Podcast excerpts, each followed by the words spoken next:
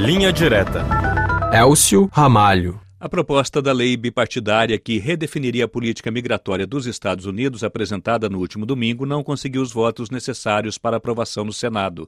A votação desta quarta-feira teve como objetivo definir o pacote de medidas que incluem regras mais rígidas quanto à concessão de asilo a refugiados, exigência dos republicanos em troca de atender ao pedido democrata de destinar mais de 100 bilhões de euros em ajuda para países aliados em conflito.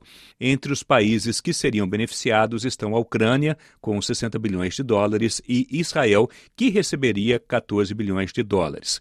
Os legisladores republicanos insistem, no entanto, que o dinheiro enviado para o exterior precisa se equiparar ao destinado a defender a fronteira com o México e frear a atual crise migratória.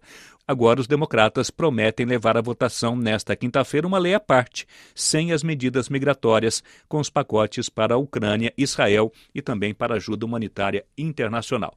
Vamos saber mais detalhes desta votação no Senado americano com a nossa correspondente em Nova York, Luciana Rosa. Bom dia, Luciana. Essa é uma novela que já se arrasta por semanas.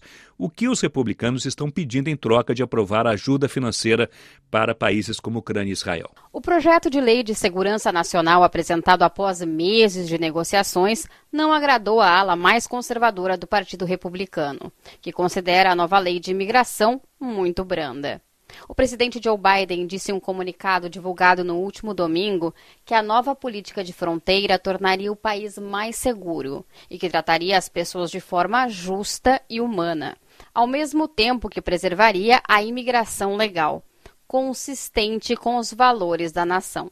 Porém, o fato de que este seja um ano eleitoral e que uma das principais plataformas de campanha de Donald Trump seja o fechamento da fronteira, fez com que os republicanos reconsiderassem seu pedido por uma lei aprovada durante a gestão democrata.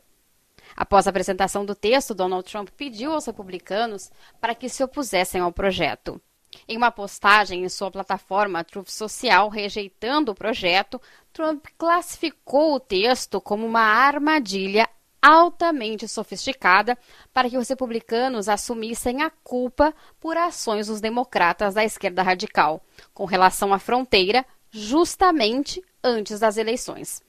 Em resposta, Biden criticou os republicanos por cederem às exigências de Trump, acusando-os de priorizar os seus objetivos políticos em detrimento aos interesses da nação.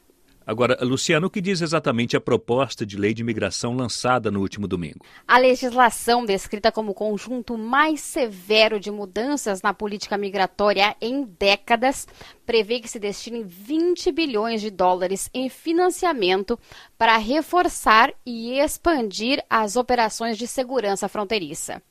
Sob o contexto de pessoas cruzando a fronteira em número recorde dos últimos meses, o ponto central da lei é o estabelecimento de um teto para a entrada de imigrantes, que, ao ser ultrapassado, habilitaria o fechamento das fronteiras. De acordo com o texto, a média semanal de pessoas cruzando a fronteira não poderia ultrapassar os 5 mil por dia. E caso superasse as 8.500 tentando entrar ao país em um único dia, as fronteiras seriam automaticamente fechadas. A legislação mudaria também os requisitos para pedido de asilo, tornando mais difícil para os imigrantes iniciarem o processo.